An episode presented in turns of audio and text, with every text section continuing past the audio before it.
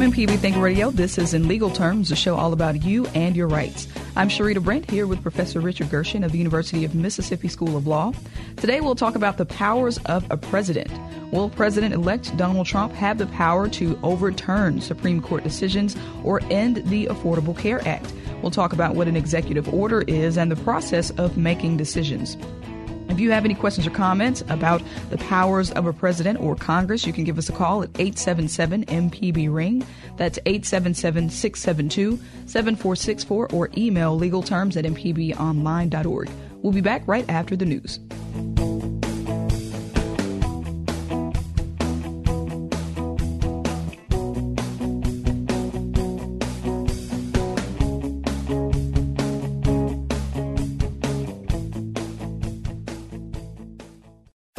This is an MPB Think Radio podcast.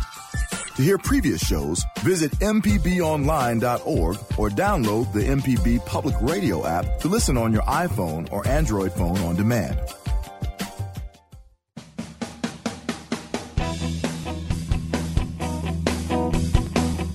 And welcome back to In Legal Terms on MPB Think Radio. This is a show all about you and your rights. I'm Sherita Brent here with Professor Richard Gershon of the University of Mississippi School of Law. And today we're going to be talking about the powers of a president. We'll get into the powers of Congress.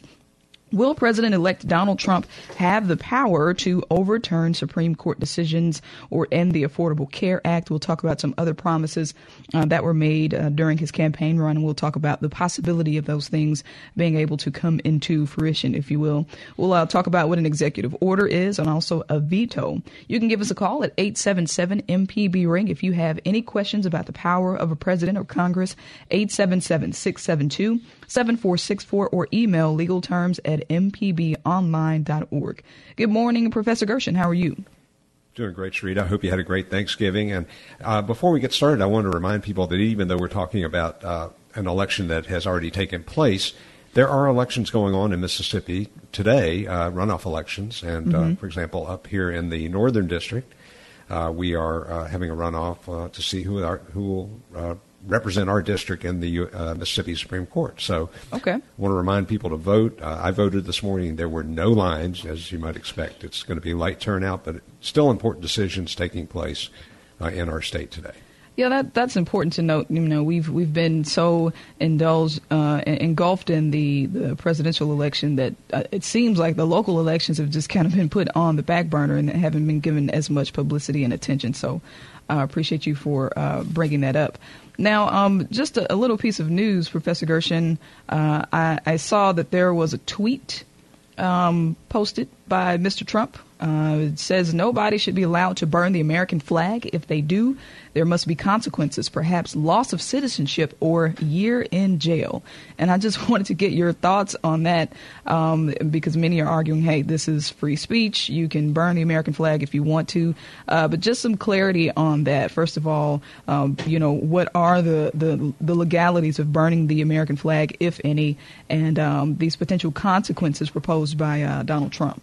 Well, it's a great question, Sherita, and I saw that tweet. And actually, that is something that is a right that we have under the First Amendment of the Constitution to express ourselves, including doing things that maybe other people disagree with, even other people find offensive, and burning a flag would be one of those. We talked about Colin Kaepernick a few weeks ago, not standing for the national anthem. Those are our freedoms of expression. We don't want to live in a country where we start to decide that certain types of speech are not allowed by private citizens, and and that would change the way we look at freedom of expression. Yeah, and this is so interesting to me, seeing this new wave of social media communication. So something like this being posted by the president-elect is, do you think, just a precursor to what our future is going to look like with politicians and social media, discussing issues like this on a platform like that? I do. I think social media is clearly here to stay.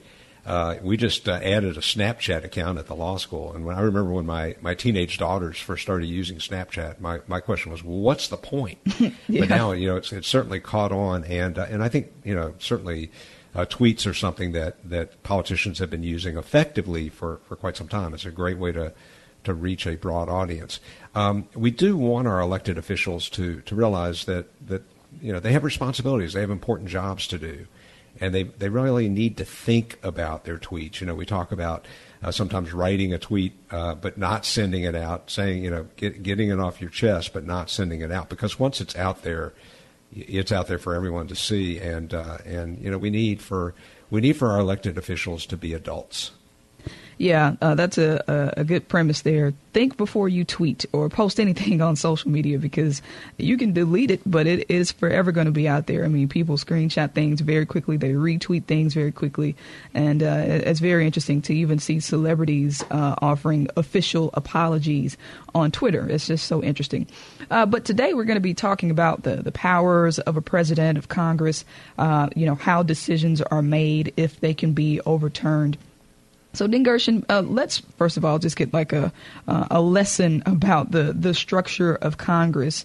Who makes the decisions when it comes to the law? Who makes the law? Who do the laws have to be passed through before they become law?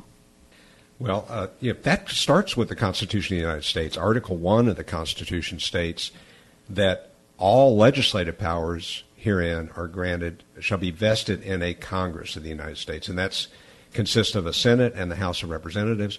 And so for something to become law at the federal level, legislation to become law at the federal level, it is something that must be passed by both houses, both the Senate and the House of Representatives. The Senate is a smaller body, and senators are elected for 6 years. Representatives are elected every 2 years. And so, you know, it's a long process when we start talking about passing laws. And you need more than half of the 435 members of the House of Representatives, and you need more than half of the Senate, which has 100 people, to pass a law. And then the president has to sign that law into legislation, typically. And so, you know, it is we have lots of eyes on legislation before it actually passes. So let's talk about, you know, some promises that were made by President-elect Donald Trump during his campaign. Some people feel that, okay, well, he's already going back on some of the things that he promised. But if we can just for a second get into things like, does the president have the power to overturn Supreme Court decisions? I mean, when you hear the word Supreme, you think this is the supreme decision. But the president, does he have the power to overturn those things with maybe an executive order? No. The short answer is no, he doesn't. I mean, the president does have the ability to issue executive orders, and we can talk a little bit more about that as we go through the show. But, you know, the Supreme Court is a co-equal body to the Congress and also to the executive branch, which is the president and for example, the people that he appoints to be the Secretary of Education, et cetera, are all part of the executive branch, and we have checks and balances in our system. So, no, the bottom line is the president can't simply override a Supreme Court decision.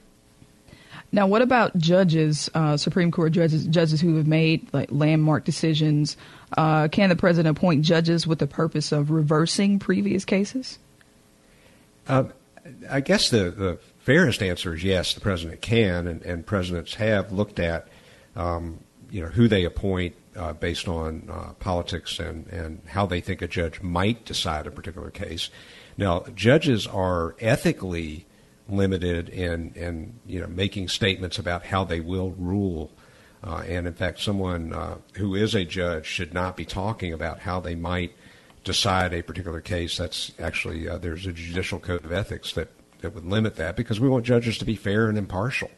We don't want them to be predisposed to making decisions until they hear the facts or until they hear the case. And the truth is, you know, when you appoint a judge, it's not like the judge goes on the court and then says, okay, now we're going to overturn previous cases. The case actually has to come to court. You have to have a case in controversy. And so it's not like even if we, for example, if there were judges appointed who might want to overturn same-sex marriage, it's not like those judges would get on the bench and say, okay, now same-sex marriages again, states can make it illegal.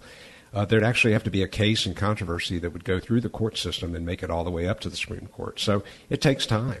One good example of that is Plessy versus Ferguson back in the late 1890s held that separate but equal for transportation and other purposes was okay, and that you could separate the races as long as they were treated equally. It took a long time for that decision to be reversed in the 1950s when we had Brown versus Board of Education. So, you know, even though a lot of people felt that Plessy at the time was wrong, it took a long time and a lot of processes before that case got back in front of the Supreme Court to be overturned in Brown versus Board. All right, we're going to take a quick break. Listeners, if you have any questions or comments about the powers of a president, you can give us a call at 877-MPB-RING. What do you think about broken campaign promises? You can give us a call, 877-672-7464, or you can send an email to legalterms@mpbonline.org. In addition, if you have any comments on the first thing we discussed, the tweet by Donald Trump, nobody should be allowed to burn the American flag. If they do, there must be consequences, perhaps loss of citizenship or a year in jail. You agree with that? 877-MPB-RING is the number. We'll be back in just a moment.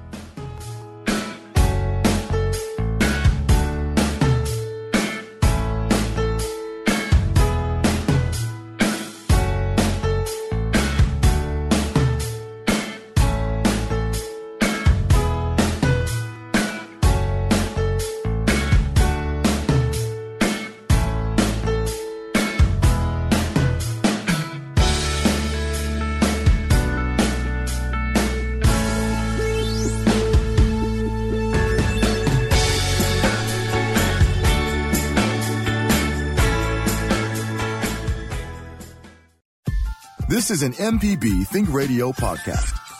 To hear previous shows, visit mpbonline.org or download the MPB Public Radio app to listen on your iPhone or Android phone on demand.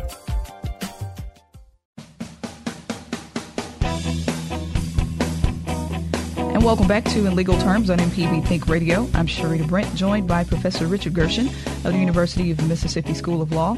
And today we're talking about the powers of a president, executive orders. Will President-elect Donald Trump have the power to overturn Supreme Court decisions? You can give us a call at 877-MPB-RING if you have any questions or comments.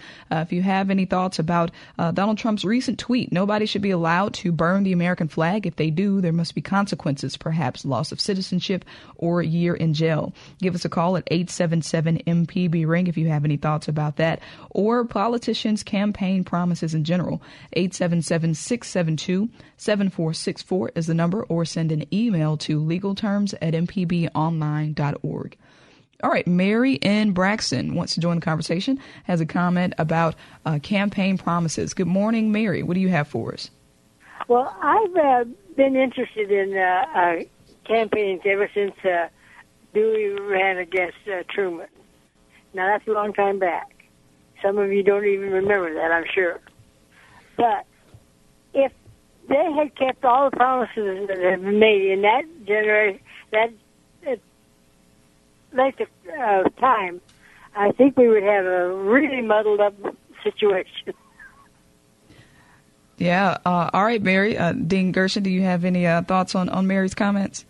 Well, thank you, Mary. I think, I guess what really, if I'm following Mary correctly, I think, you know, if she's been through a lot of presidents, as have I, and, you know, typically they do make promises that either they can't keep or maybe they never intended to keep, and that's not that unusual that we, you know, somewhat expect that during elections there might be, even if they're not outright lies, there's certainly exaggerations about what they can and can't do.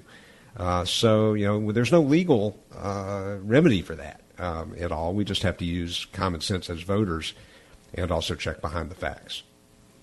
All right. So there is no punishment for broken campaign promises. You just, I don't know, maybe lose the faith of the people, their confidence, you know? I think that's true. You know, if you look at, I can remember, for example, George Bush, the first George Bush, made the promise that he said, "Read my lips, no new taxes."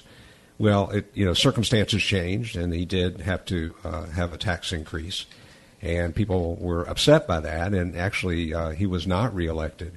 So I think the consequence for anyone who's an elected official, if they break enough promises, the people who voted for them because of the promises they made will probably not reelect them the next time. And that is what we have, the power we have as voters.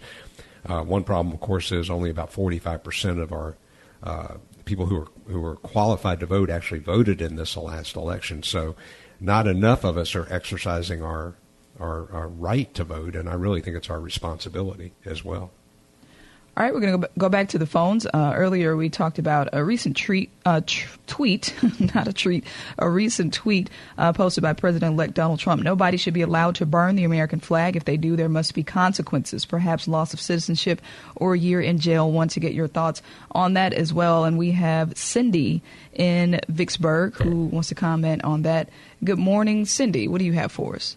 Yes, I agree. I think that anybody that burns our flag should get more than a year.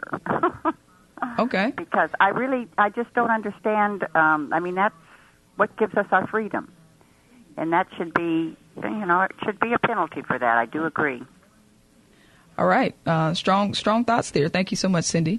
Thank you. Uh-huh. Professor Gershon, what do you think about that, a recommendation like that, like jail time or strong punishment like that for burning the flag, which some people just see as a materialistic item, and some people don't feel like they're all represented by the flag, so it doesn't have the same meaning to everyone. So that would be kind of a difficult thing to legislate, don't you think?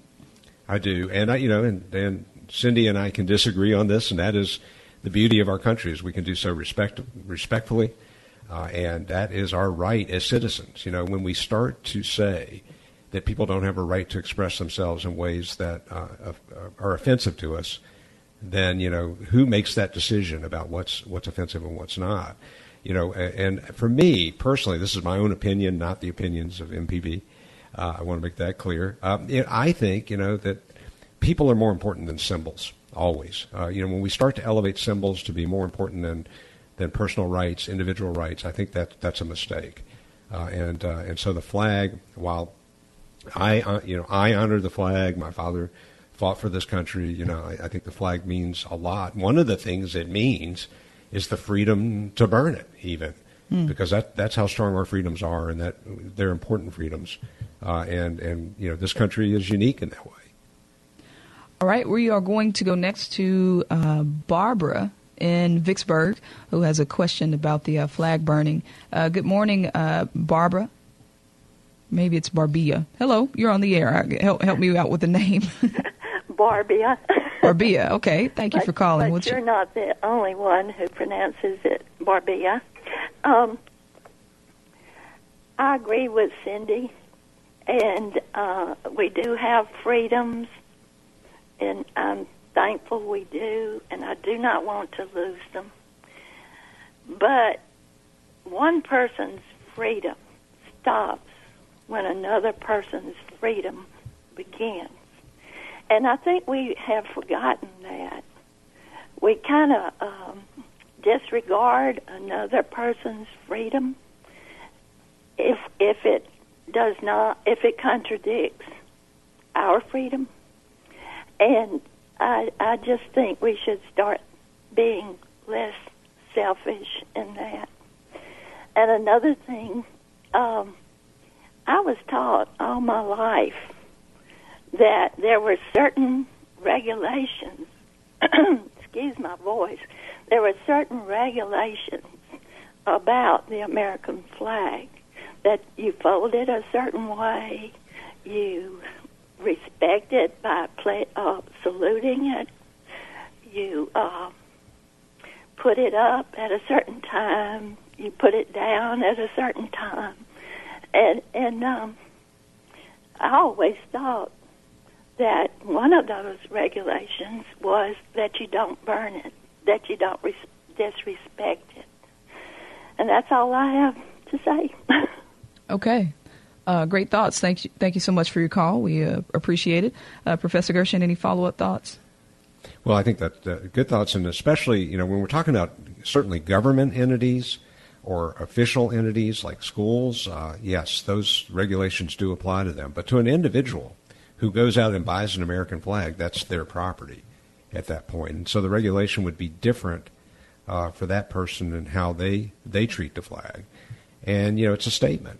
And not all the statements people make make us comfortable. I know, you know, I remember when the Nazi Party in America wanted to have a parade in Skokie, Illinois. And, you know, that while that offends me personally, it offends me that we even have Nazis in this country. They do have a right to be here. They do have a right to express themselves. And I will defend that right, even though I totally disagree with their positions. So I think, you know, that's all we're talking about is I may disagree with someone who burns a flag, but they have a right to do it. All right. Thank you for your call.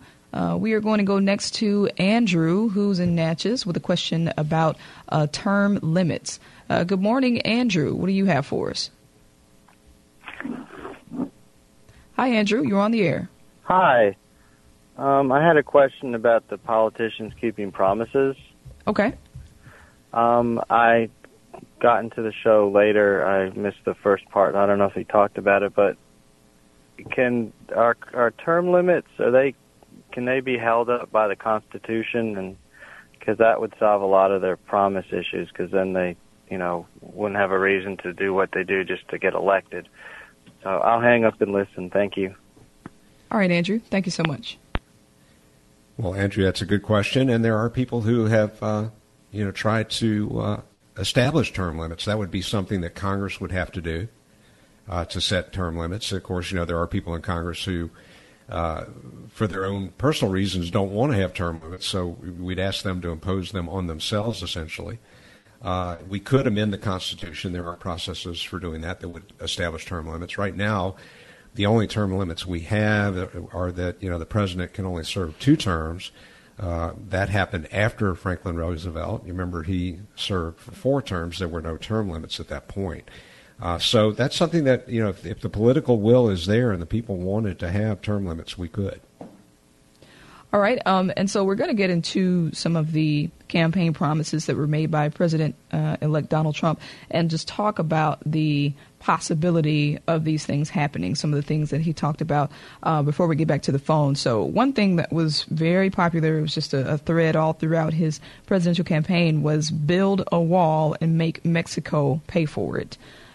So, Professor Gershon, your thoughts on that? What would have to happen for this wall to be built, and especially to make Mexico pay for it? Because some of their government officials have vehemently disagreed and expressed their expressed their disagreement with this whole idea. So, your thoughts on that? Well, I think one is the first question: could we build a wall? And I think yes, we could. It would be an expensive proposition. One of the things that the president-elect has talked about is you know, fixing the infrastructure in the country. He even said he would not fund the space program until we fix all the potholes and things like that. So it seems like, you know, maybe that money instead of going to the wall should be used to deal with those infrastructure issues. All right, but then he says that Mexico will pay for the wall. I just don't know how you make another country do that. His argument would be that we would impound all remittance payments taken from wages of illegal immigrants, cut foreign aid, institute tariffs, cancel visas for Mexican business leaders and diplomats, and increase fees for visas. You know, that's all on a country that is an ally of the United States. So I think, you know, we need to think about those relationships with Mexico as being important to us. They are an important ally, and, you know, yes, we could essentially, you know, blackmail them into paying for a wall, but I'm not sure that ultimately will be successful either.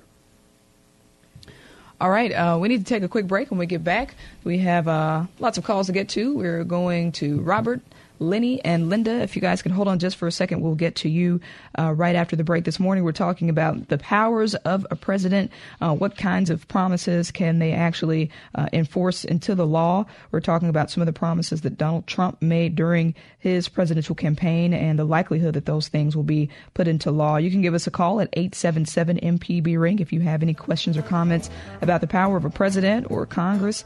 877-MPB-RING is the number. That's 877-672-7464. Also, we were talking about a tweet by Donald Trump about people being punished, needing to be punished for burning the flag. You can give us your thoughts about that as well. 877-MPB-RING or email legalterms@mpbonline.org. This is Think Radio.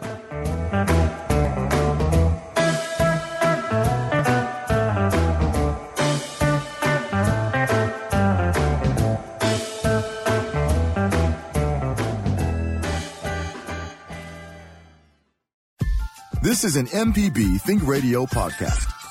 To hear previous shows, visit mpbonline.org or download the MPB Public Radio app to listen on your iPhone or Android phone on demand.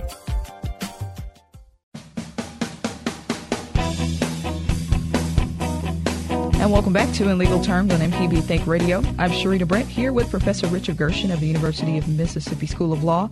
Today we're talking about the powers of a president, campaign promises, and whether or not they can be enforced into law once President-elect Donald Trump gets in office. If you have any questions about the power of a president, the Supreme Court, or Congress, give us a call at 877-MPB-RING. We have some calls to get to. We go first to Robert in Meridian. Good morning, Robert. What do you have for us?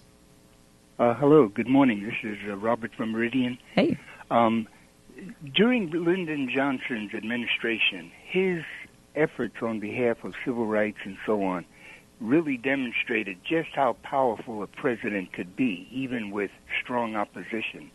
President-elect Trump made a big fuss over the coal industry, and though his primarily focusing on being, I'm in support, I want you coal miners to have jobs, so on and so forth.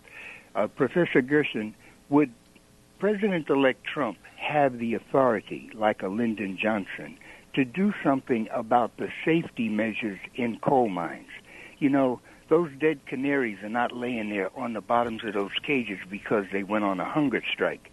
For all of the inspectors and the bad reports and the failure on the part of some of these multimillionaire mine owners and companies, could he really make an effort to be the champion of the coal miners by, if not forcing, at least make such a fuss over the safety measures in those mines that might cut into that black lung and some of those cave-ins?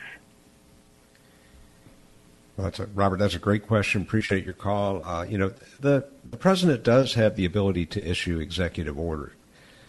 More likely in this case, this would be one of the departments that he would be under the executive branch. We do have a department that oversees the safety of labor and working conditions. And so, I think it would be, on them to try to impose legislation, or I should say regulations that would affect safety for minors. It's an important thought. I mean, we do want to make sure that people have safe working conditions.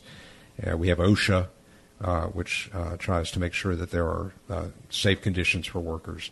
And so, I think certainly that would be something the executive branch could do. There are limits, though, on the president acting alone. And, for example, one thing, one of the first times the Supreme Court imposed a limit on the president acting alone was when Harry Truman ordered the government to take control of steel mills, to continue production during a worker strike during the Korean War.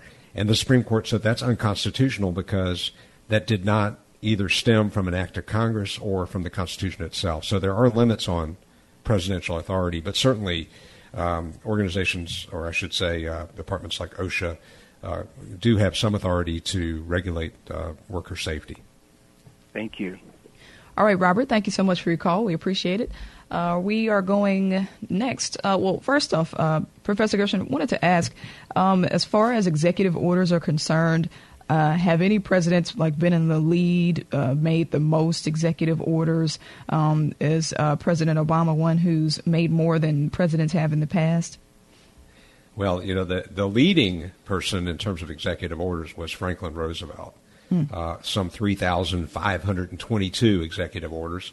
Wow. And they all stood. You know, one of his most controversial executive orders was he actually issued an order in 1942 that led to Japanese Americans being interned in camps during World War II. And I think that was a real dark time in our history as a country. And I hope we don't return to those days by taking certain U.S. citizens and saying we're going to, in essence, intern them, put them in concentration camps. But that was an executive order of Franklin Roosevelt that was actually upheld by the Supreme Court. So presidents do have really strong authority. President John Kennedy and Lyndon Johnson, as Robert alluded to, used executive orders in the 1960s to bar racial discrimination in federal housing, hiring, and contracting, and those were upheld. So, yeah, I mean, there is definitely authority by the executive. But again, limited by the power of Congress and also the Supreme Court. All right, we're going to go back to the phones. Linda is in Port Gibson with a comment about the flag burning. Good morning, Linda. What do you have for us? Hi, Linda. You're on the air. Hi. I have two statements to make. My first statement is that that the politicians, or well, like Trump, he can make whatever decisions he wants, like building a wall. But he can suggest it, but he has to have the full support of Congress and the Senate in order to do that. And my next statement is that. I would not burn the flag. I think it is somewhat offensive to burn the flag because a lot of people died under that, supported that flag. If there is no jail time, certainly there should be a penalty. All right, Linda, thank you so much for your call. Professor Gershon, any follow-up thoughts? Well, and I first on Linda's first thought, yes, we do have checks and balances in our system, and that's important because we don't want to have a dictatorship. Other countries do, where one person has complete authority. We divide our power. I think the people who formed our Constitution understood that. They had moved away from a monarchy where one person had all the power to make decisions. You know, we have a Supreme Court that is a check against the power of Congress and against the executive branch. We have a president who executes the laws of the country. We have a legislative branch that enacts the laws. So, you know, there's no one person or one body that has complete power in our country, and that's a good thing. Now, in terms of the flag, you know, again, I certainly am offended by people who burn the flag as well.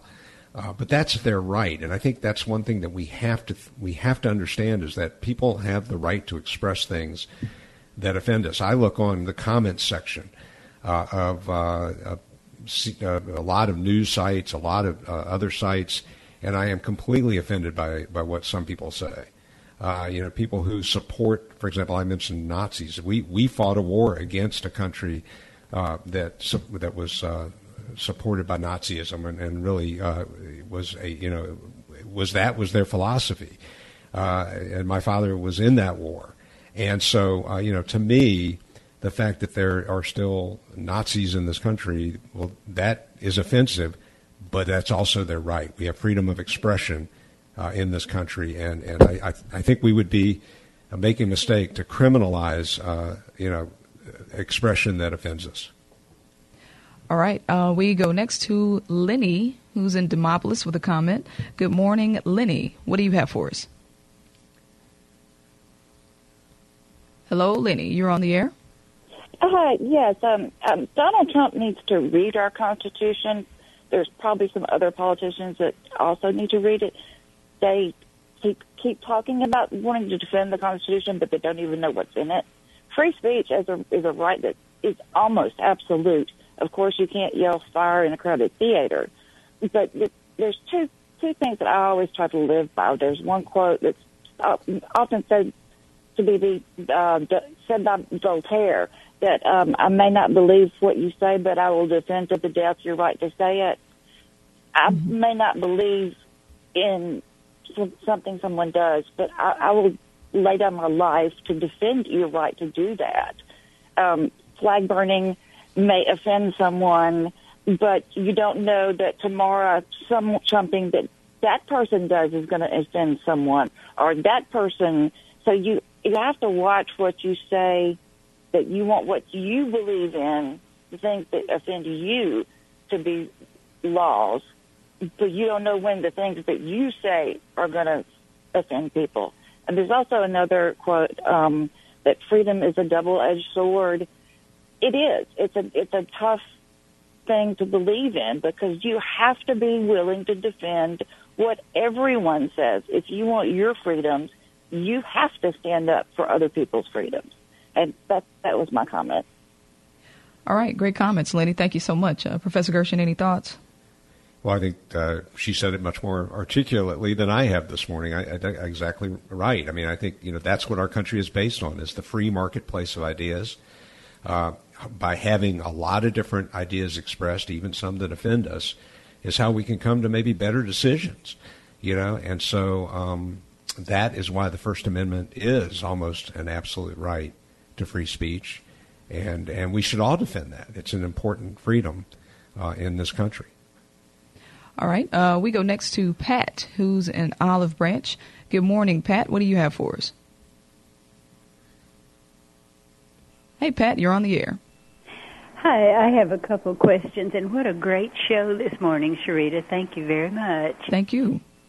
I heard the executive director of the ACLU on NPR saying that they're going to watch Donald Trump's actions and will take him to court for his actions. Are they able to do that? And second, are you able to give a professional opinion of the ACLU? All right. Thank you for those questions, Pat. Well, Pat, I appreciate those questions. Yes, the ACLU does have the right. And in fact, if what that would have to happen is someone would have to be harmed by the statements made by the president or by actions taken by the president or by the government. So, for example, if there was legislation enacted that said flag burning is punishable by crime, and someone then burned a flag and they were arrested and taken to court, then the ACLU could take up the constitutionality of that law. So we need to have someone harmed by the law in order to bring a case. And so that they would be an organization that would do so. This is my opinion. This is just my opinion. I am a member of the ACLU. The ACLU, in my opinion, defends the rights of all Americans against the government. But that's just my opinion. They, again, they defended the rights of Nazis to march in Skokie, Illinois, because they so believe in free speech. And I disagreed with, that decision by the ACLU in some ways, but I certainly understand why they undertook that cause. They really do believe in the civil liberties of all Americans.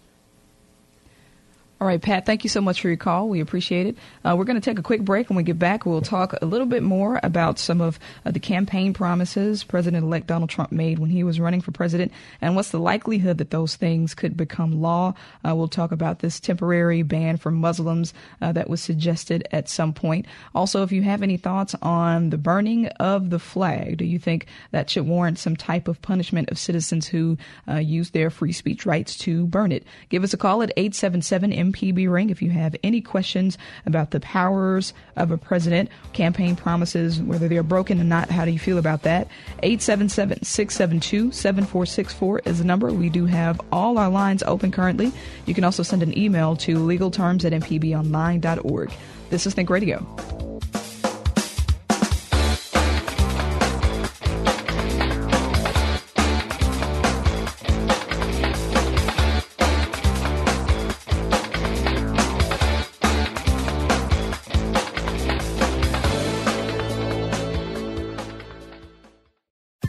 This is an MPB Think Radio podcast. To hear previous shows, visit mpbonline.org or download the MPB Public Radio app to listen on your iPhone or Android phone on demand.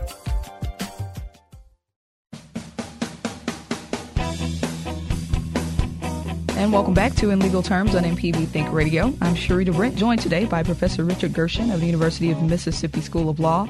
Today we've been talking about the powers of a president, the possibility that some of the campaign promises President-elect Donald Trump made will actually become law. So, Professor Gershon, let's talk a little bit about the point when Donald Trump suggested that there should be a temporary ban on Muslims from entering the United States. This was around the time of the San Bernardino attack, and he was quoted saying, "A total and complete shutdown of Muslims entering the United States until our country's representative can figure out what's going on." And since then, he's said things like it was just a suggestion and things would need to be worked out. But what are your thoughts on that? Is this something that could happen if he became president? Could he issue a temporary ban on Muslims? Well, Sherita, I think that would be a tough thing to do because, first of all, how do we know what someone's religious convictions are? As soon as you start banning people based on religious convictions, I think, again, we lose great freedom in this country. That is something that would be very difficult to do. We have had executive orders, as I said, that interred Japanese Americans during World War II. I think people today think of that as a really horrible decision. And one that we hope we would not go back to.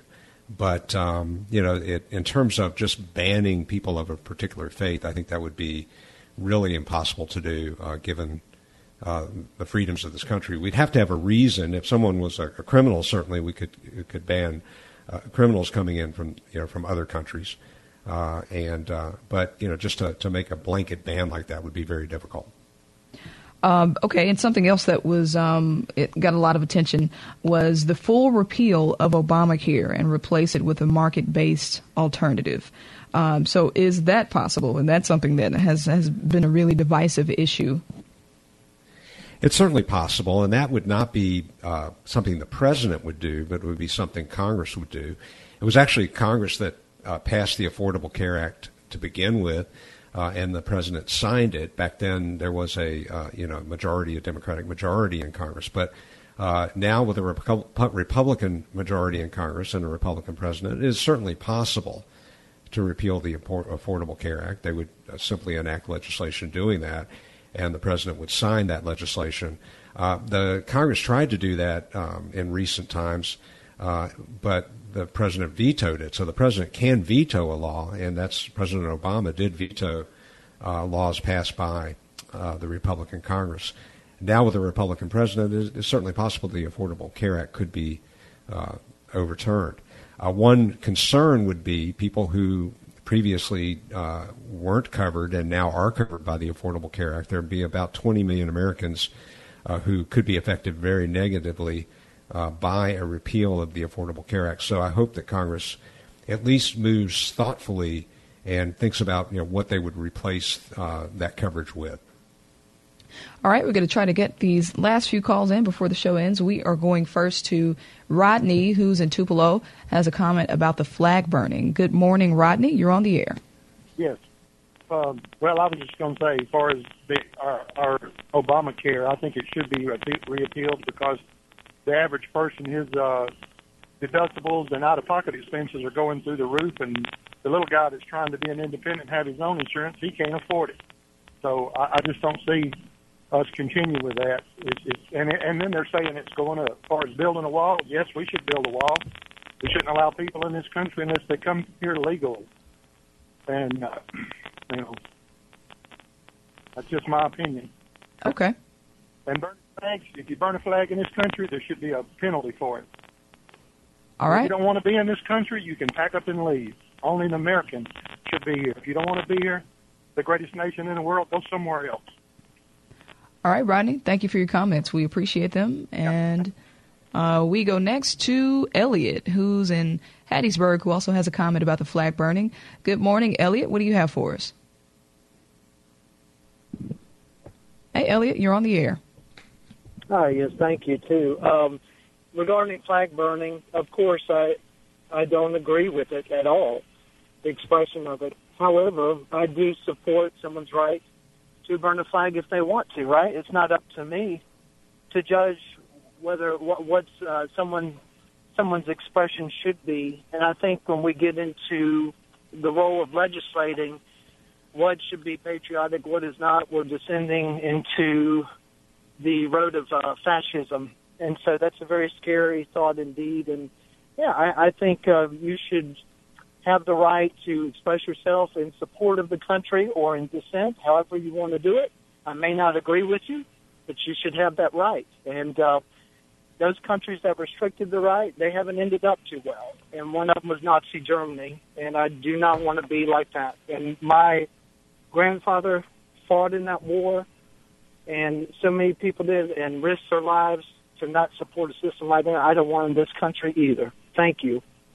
All right. Thank you so much for your call, Elliot. And our final call goes to, maybe I should have my glasses on. The caller is in Memphis. I apologize. I cannot call your name because I can't see the screen. What's your question for us? Caller in Memphis. Looks like Sear. Yeah, okay. You got me. Yeah. What's your name? It's actually pronounced Sear, but... I got it. Okay. Good morning to you. Let's just say in the South, I've learned to answer to Sir for the last 16 years. Okay.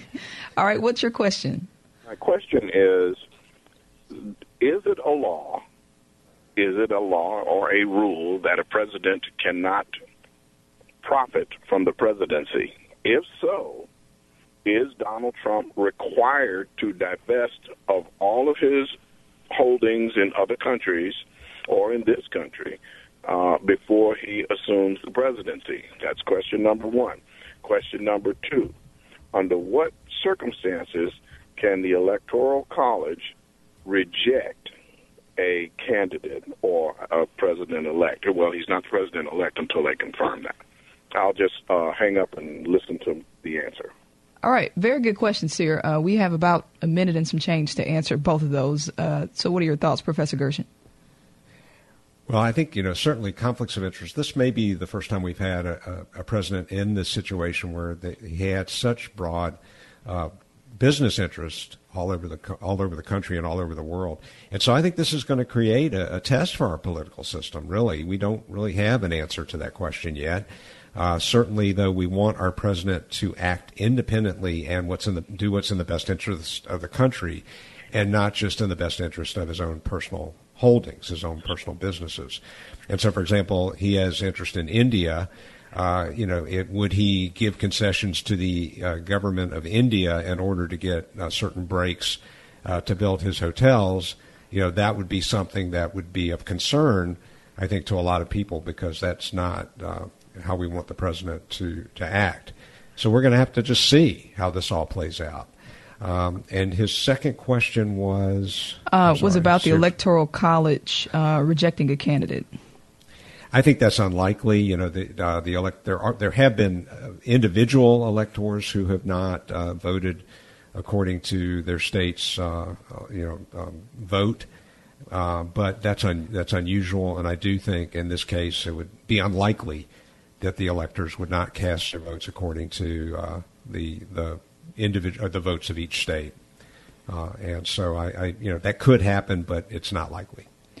All right, Sear, thank you so much for your call. That's going to wrap us up this morning on In Legal Terms. If you did not get to call, you can still send us an email to legalterms@mpbonline.org. Thanks to Jonas Adams for being our board operator this morning, and our call screener was Sam Wells. Kevin Farrell. All right, that's going to wrap us up. Dean Gershon, thank you so much for being on today and sharing your expertise, and thanks for everybody who called in today. Coming up next, Relatively Speaking, part of the Southern Remedy series featuring Dr. Susan Butcher, so stay tuned. It's coming up next. This is MPB Think Radio.